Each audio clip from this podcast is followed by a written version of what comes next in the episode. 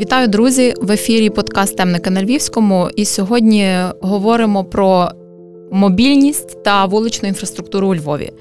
З вами я, його ведуча Юлія Осим, та наш гість, директор департаменту міської мобільності та вуличної інфраструктури Львівської міської ради Олег Заборило. Пане Олеже, вітаю вас в нашому ефірі. Вітаю, доброго дня. Підведемо невеликі підсумки попереднього року, що вдалося зробити в плані облаштування вуличної інфраструктури, безпеки в місті, що довелося перенести на цей рік, а можливо і надалі через е, війну в країні, які загалом пріоритети визначені в роботі. Ну, власне, цей рік, період воєнного стану, це є першим роком функціонування департаменту міської мобільності і вуличної інфраструктури. Ми були створені в кінці 2021 року, і це власне перший рік, який ми вже повноцінно відпрацювали. Єдине, цей рік був насправді нетиповим, тому що всі попередні пріоритети були зміщені, і власне ми змушені були вирішувати нагальні проблеми, які виникали по ходу, починаючи з 24 лютого 2022 року. Передусім, пріоритет зміщений був в напрямку безпеки, в напрямку роботи з вимушеними переміщеними особами, забезпеченню стабільності, зокрема і в русі громадського транспорту, і в частині і паркування, і пересування містом загалом. Якщо детальніше, що стосується облаштування парку місць, е, що стосується ремонту вулиць, які проекти завершили, можливо, які будете продовжувати цього року? Ну, власне, якщо говорити про паркомісця, ми провели ряд конкурсів з визначення операторів для е, платного паркування в цьому році. Ми додатково вийшли на 30 вулиць по майданчиках для платного паркування. В основному це є Львів Автодор, який став балансоутримувачем нових майданчиків для платного паркування. Ми пріоритизували ідентифікували зони міста за кількістю транспортних засобів, які генерують попит на ці паркомісця, для того, щоб збалансувати цей попит наявністю платних паркомісць. Що стосується реконструкції вулиць, хочу сказати, що в період воєнного стану цей процес є надзвичайно ускладнений. Ми маємо ряд нормативних актів загальнодержавного характеру, які говорять про те, що власне капітальні роботи можуть здійснюватися е, в містах власне в виняткових випадках за окремим окремим погодженням обласних військових адміністрацій, плюс все таки фінансування, яке в період воєнного стану змістилися пріоритети, і відповідно фінансування також суттєво скоротилося. І в цих всіх умовах ми змушені були забезпечити нашу роботу. Ну для прикладу, якщо прийняти там, наприклад, з 2020 роком, то кошти, які можна було використати на те, щоб здійснювати, продовжувати реконструкції існуючих вулиць наших, е, були меншими в 4 рази порівняно власне з 2020 роком. Плюс необхідно було для того, щоб продовжити роботи по таких ключових артеріях, як вулиця Бандери, як вулиця Шевченка, як е, вулиця Орлика. Також це все довелося заручитися підтримкою і відповідно нашого першого територіального медичного об'єднання і служби ДСНС. Ну і власне обов'язково це все пройшло погодження і дозвіл від е, обласної військової адміністрації. Ви згадали про вулицю Шевченка. Напевно, це на сьогодні єдина така з більших вулиць, на якій тривають ще ремонтні роботи. Коли очікувати завершення? Ну, власне, ми розпочали в березні, квітні 22-го року роботи відновили по вулиці Шевченка. Відкрили відрізок від е, квазікільця на вулиці Залізничній до вулиці Юнаківа. І далі роботи активно в принципі продовжуються. Найближчим часом ми плануємо відкривати проїзд до вулиці Бортнянської. Київського зі сторони залізничної, і також роботи йдуть паралельно як зверху, так і знизу вулиці Шевченка. Ми плануємо повноцінно її завершити вже весною цього року. Про паркомісця. Наскільки вирішена проблема, скажімо, на сьогодні, оскільки мешканців у місті більше є, в тому числі внутрішньопереміщених осіб. Наскільки вирішена проблема, чи можливо вона навпаки зараз якось поглибилася? Ну, насправді ми аналізували попит на існуючі паркомісця. Ну і зрозуміло, що тут е, першочергову роль грає специфіка нашого міста. Тобто з старого міста з структурою вулиці, доріг такою, що скеровує всі напрямки до центральної частини міста, плюс наявність великої кількості точок притягання в центральній частині міста. Ну і це все сукупно провокує те, що велика кількість автомобілей власне щоранку є спрямована до центральної частини частини міста, і там вже вони генерують досить такий великий попит на те, щоб припаркуватися. Це створює і надмірну запаркованість, це створює і закуркованість знову ж таки, тому що автомобілі курсують, намотують кола для того, щоб знайти місце для паркування. Але тут, якби також треба оцінювати ці речі з точки зору здорового глузду, тому що е, загалом е, всіх розвинутих країнах є чітка пріоритизація, і власне наше місто не є виключенням для цього. Є пріоритизація в частині мобільності. В першу чергу це є пішохідний рух, в другу чергу це є рух громадського транспорту і артерії громадського транспорту, власне в нас орієнтовані на зокрема і на центральну частину міста. Вони стікаються маршрути громадського транспорту в великій мірі е, в центральну частину міста. Далі вже йде по пріоритетах легкий персональний транспорт, і тоді вже є автомобілі, що рухаються, і запарковані автомобілями, які насправді займають досить велику частину громадського простору, і ми змушені збалансовувати оцей попит різними, зокрема і економічними методами. Тут не останню роль відіграла по суті налагодження роботи інспекції з паркування в цьому році, тому що ми активно е, активно запустили роботу інспекції з паркування в першу чергу для того, щоб е, зняти оці критичні проблеми, які відбулися в березні, коли по різним підрахункам ну кількасот 500 тисяч е, вимушено переміщених осіб приїхало до нашого міста, і ви пригадуєте, що в березні місяці вся центральна частина міста практично була запаркована. Це і перехрестя, і пішохідні переходи, і хідники, і смуги для руху громадського транспорту. Тоді ми, власне, в перші дні не штрафували, старалися лояльніше відноситися до людей, тому що в принципі і вимушено переміщені особи, і львів'яни також стояли з порушеннями в той час, але власне без таких більш радикальних заходів заходів в частині штрафування, в частині евакуювання, там де є грубе порушення, не вдалося би досягти результату. Але тим не менше, ми бачимо, що оце налагодження контролю воно дало і ефект в частині впорядкування, паркування в місті, зокрема в центральній частині міста, і дало досить хороший ефект в частині наповнення бюджету. І тобто ці кошти вже знову ж таки можна скеровувати і на потреби військових, і на вимушено переміщених осіб, і на інші галузі. Ми цього року зібрали до міського бюджету 50 мільйонів 200 тисяч тисяч е, надходжень зі сплати тільки штрафів. Ну для порівняння з 2021 роком це є в рази більше, тому що в 2021 році було 12,9 е, мільйонів. І знову ж таки це стимулює саму галузь паркування, тому що вже е, розуміючи, що є контроль і є власне наявність великої кількості платних парковок, вже звертаються вже такі реальні насправді інвестори, які готові аналізувати можливість облаштування якихось нових вже, і в тому числі багаторівневих паркінгів. Що потрібно інвесторам інвестору для того, щоб почати роботу над е, будівництвом паркінгу чи над виділенням якоїсь території під паркінг. Він аналізує економічну складову. Він дивиться, чи ті капіталовкладення, які він планує внести власне в цей проект, чи вони потім зможуть бути компенсовані йому. Перше, це є знову ж таки вартість паркування, тому що він розуміє, за який період часу при тій вартості однієї години паркування він зможе окупити свої інвестиції. І друге, це є контроль. Тобто, якщо на всіх суміжних вулицях буде безконтрольне паркування безоплатне, відповідно він буде розуміти, що всі його потенційні клієнти е, вони будуть припарковані хаотично на вулиці без жодного контролю. Зараз, коли ми збільшуємо кількість майданчиків для платного паркування і тим самим зменшуємо попит на паркування в центрі, а також налагоджуємо контроль, тому що всі розуміють, що в разі, якщо ти порушив, е, припаркував автомобіль е, з порушенням е, або не оплатив за послуги платного паркування, ти будеш оштрафований, і це насправді є правильно. І в такому випадку вже є перший досвід відкриття нових майданчиків для паркування. Ну для прикладу, навіть приватний суб'єкт, який на початку городоцької на перехресті з вулиці, по-моєму, Наливайка, відкрив новий новий майданчик для паркування. Це є не в межах існуючих паркомісць чи існуючої проїжджої частини чи узбіччя. Тобто, це є новий майданчик для паркування, де раніше були адмінбудівлі на 68 паркомісць. Ну по факту там є їх більше, там 70-80. І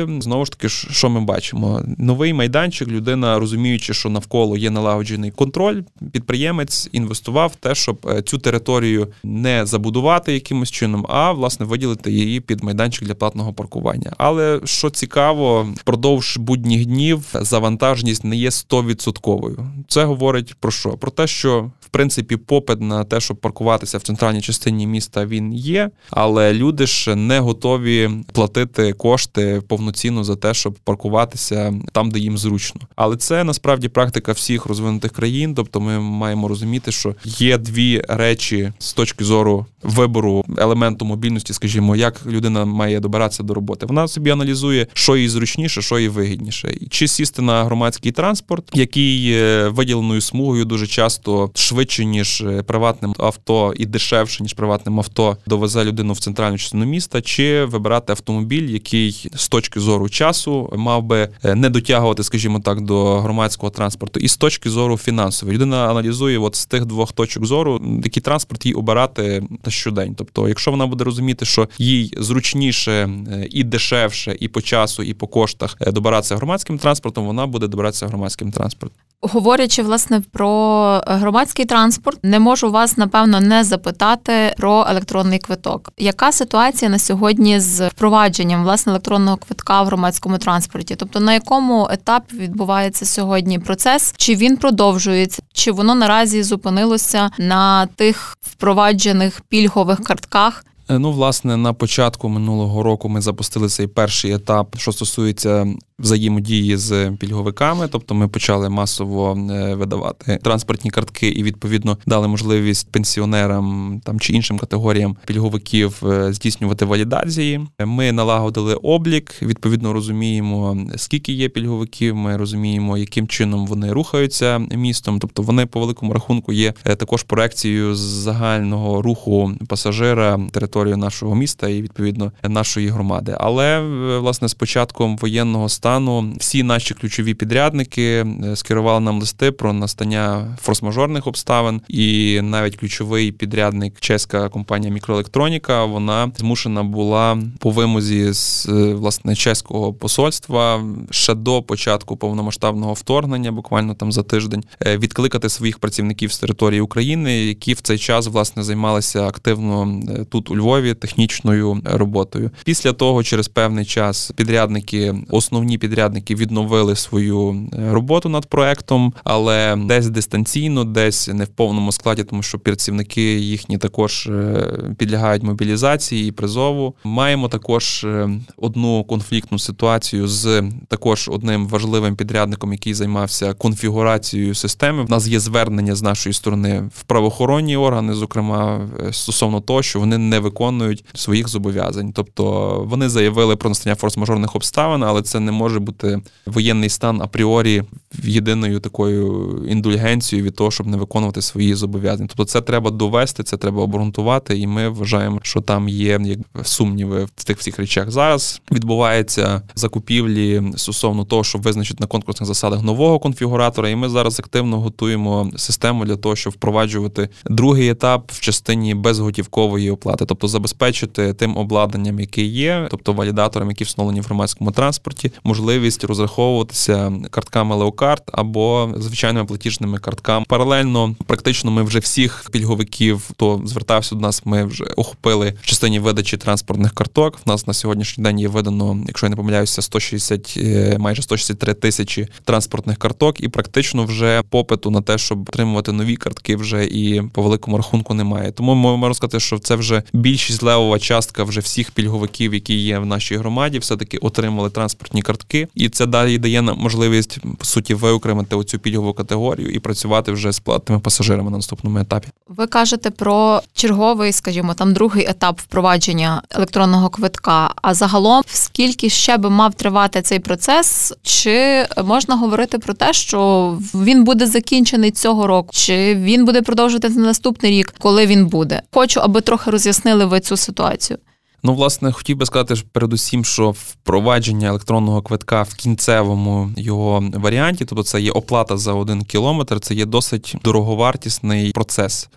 Якщо хтось думає про те, що з впровадженням електронного квитка ми зможемо якимось чином економити на сфері громадського транспорту, то на жаль, ні. Специфіка міняється докорінно на фінальному етапі. Перевізник мав би отримати за кожен кілометр кошти, і відповідно його вже не мало би цікавити, скільки він перевозить по факту пасажирів е, за пасажирами, вже за контролем оплат не мав би вже дивитися оператор, тобто наше підприємство Львівавтодор. Але насправді ось цей механізм оплати за один кілометр зі специфікою роботи в нашому місті, це все таки здорожчить процес взагалі руху громадського транспорту. Тобто, кошти, якщо говорити про кошти, які необхідні, ми по наших розрахунках ми закладали кошти як різницю між сумою коштів, яка необхідно оплатити перевізникам за один кілометр, і сумою доходів від надання послуг з перевезення пасажирів. Різниця між одним і другим це є власне те, що потрібно, як правило,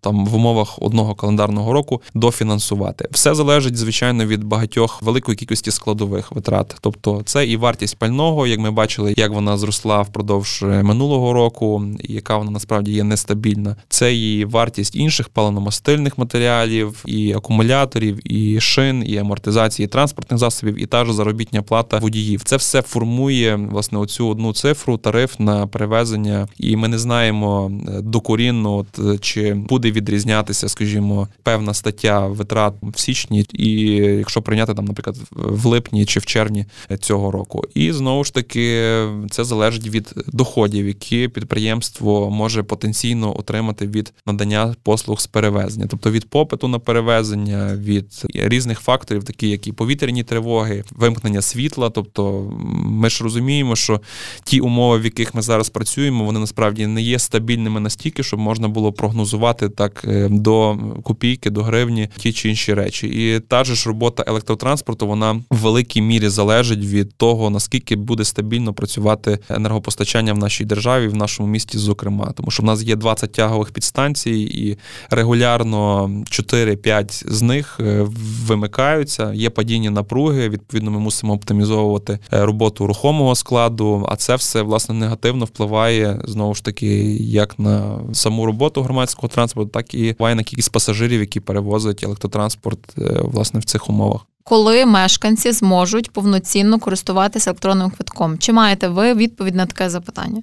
Ну, з точки зору е, мешканця, насправді е, важливим буде от запуск цього другого етапу, тому що це є насправді велика частка того, що потрібно на сьогоднішній день людям. Безготівкова оплата дасть можливість в зручній формі людям розраховуватися за перевезення в громадському транспорті. Ми плануємо запустити якомога швидше, але зараз відбувається власне тендер на відбір конфігуратора. Тобто сказати, чи тендер відбудеться, бо тому що в нас один тендер вже перший не відбувся через те, що компанія, про яку я розказував, роботу якої ми хочемо зараз проаналізувати на предмет того, чи вони коректно виконали свої зобов'язання і здійснювали роботу конфігуратора в попередні періоди. Ми маємо це проаналізувати, щоб не було жодних ризиків, тому що це є фінансові операції, це є операції з персональними даними людей. Насправді це дуже важливо відточити всі механізми так, щоб не було ніяких ризиків. Насправді тому одна з цих компаній не дала можливість провести повноцінно тендер перший. Ми відповідно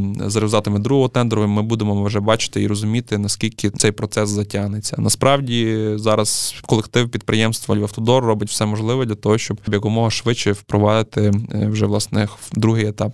Пане Олеже, наскільки місто сьогодні вже підготоване, напевно, до роботи час е, якихось надзвичайних ситуацій? Зокрема, е, маю на увазі, скажімо, коли немає тривалий час електропостачання, є збій в роботі світлофорів. Наскільки місто може зараджувати власне такі от випадки? Як я власне озвучив, перепади в роботі електроенергії ну, власне, впливають і на роботу електротранспорту. і Також зрозуміло, що це на роботу світлофорів. Всі ми це бачимо. Ми спільно з поліцією пропрацювали власне ключові перехрестя і ключові світлофорні об'єкти, які в першу чергу потребують заживлення. Тобто, ми визначили 20 основних світлофорних об'єктів, починаючи з вулиці Наукова, Стрийська, Липинського промислова, Стрийська Володимира Великого. Грушевського і інші, які є власне найбільш проблемними з точки зору безпеки дорожнього руху і з точки зору закуркованості. Зараз ми активно працюємо над тим, щоб заживити ці світлофори якимось альтернативним шляхом, тобто пішли яким чином, е, розуміючи, що десь поруч є від світлофорного об'єкта, можливо, об'єкти першої категорії, які не вимикаються. Ми пробуємо заживити ці е, світлофори від цих об'єктів, або якщо поруч є якийсь певний суб'єкт, який використовує досить потужний генератор в період, коли немає світла,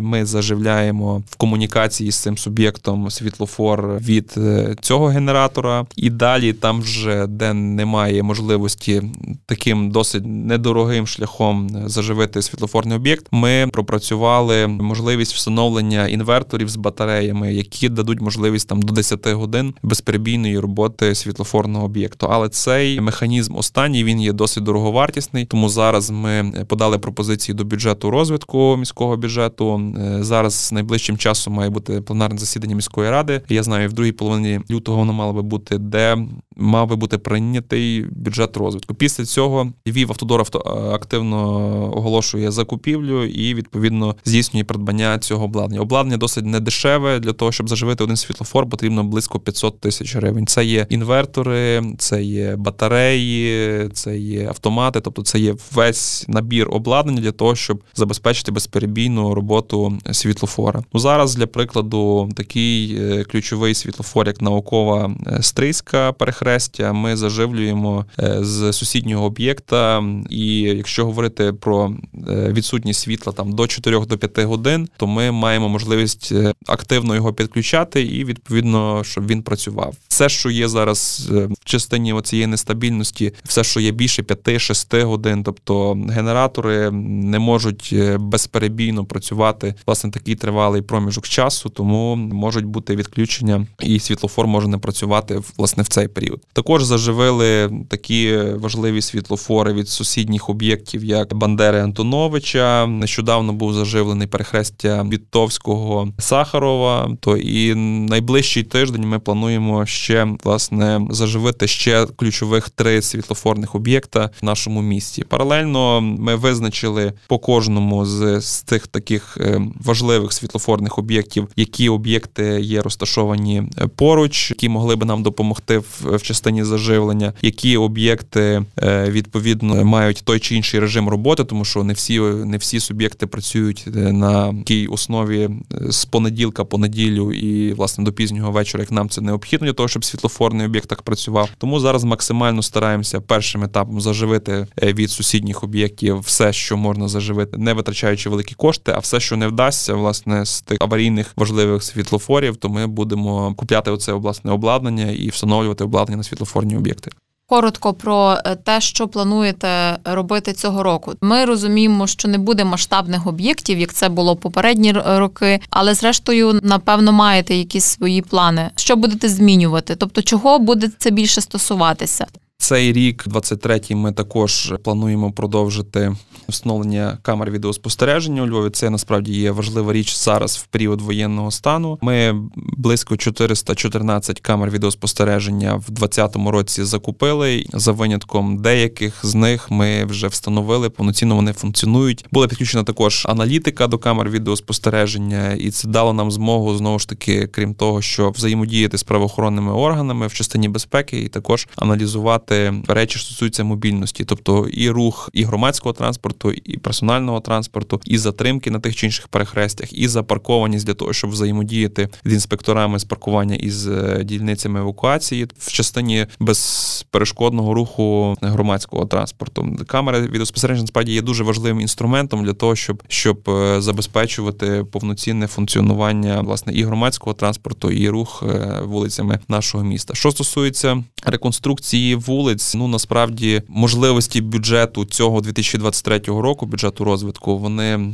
наскільки ми зараз можемо це бачити, є досить скромні. Проблема з коштами буде насправді тільки поглиблюватися. Тому зараз ми якраз займаємося питанням балансування бюджету в частині департаменту міської мобільності. Є звичайно багато проєктів, багато планів, які би хотілося реалізувати. Ну в першу чергу, е, звичайно, що ми продовжимо роботу по вулиці е, Шевченка і її завершимо. Продовжимо розпочнемо і завершимо роботу по вулиці Бандери в частині і транспортного хабу на перехресті з вулиці Чупринки, і власне підпірною стінкою, яка вже демонтована на вулиці Бандери. Також в нас є проекти по будівництву е, автобусного депо на вулиці Вернацького, і вже відбувся відбулося перший етап закупівлі на здійснення робіт. Також є проекти у взаємодії з європейським інвестиційним банком. Це є реконструкція вулиць Грінченка, вулиць Мазепи. Тобто за наявності стороннього банківського фінансування ми вже готові будемо запустити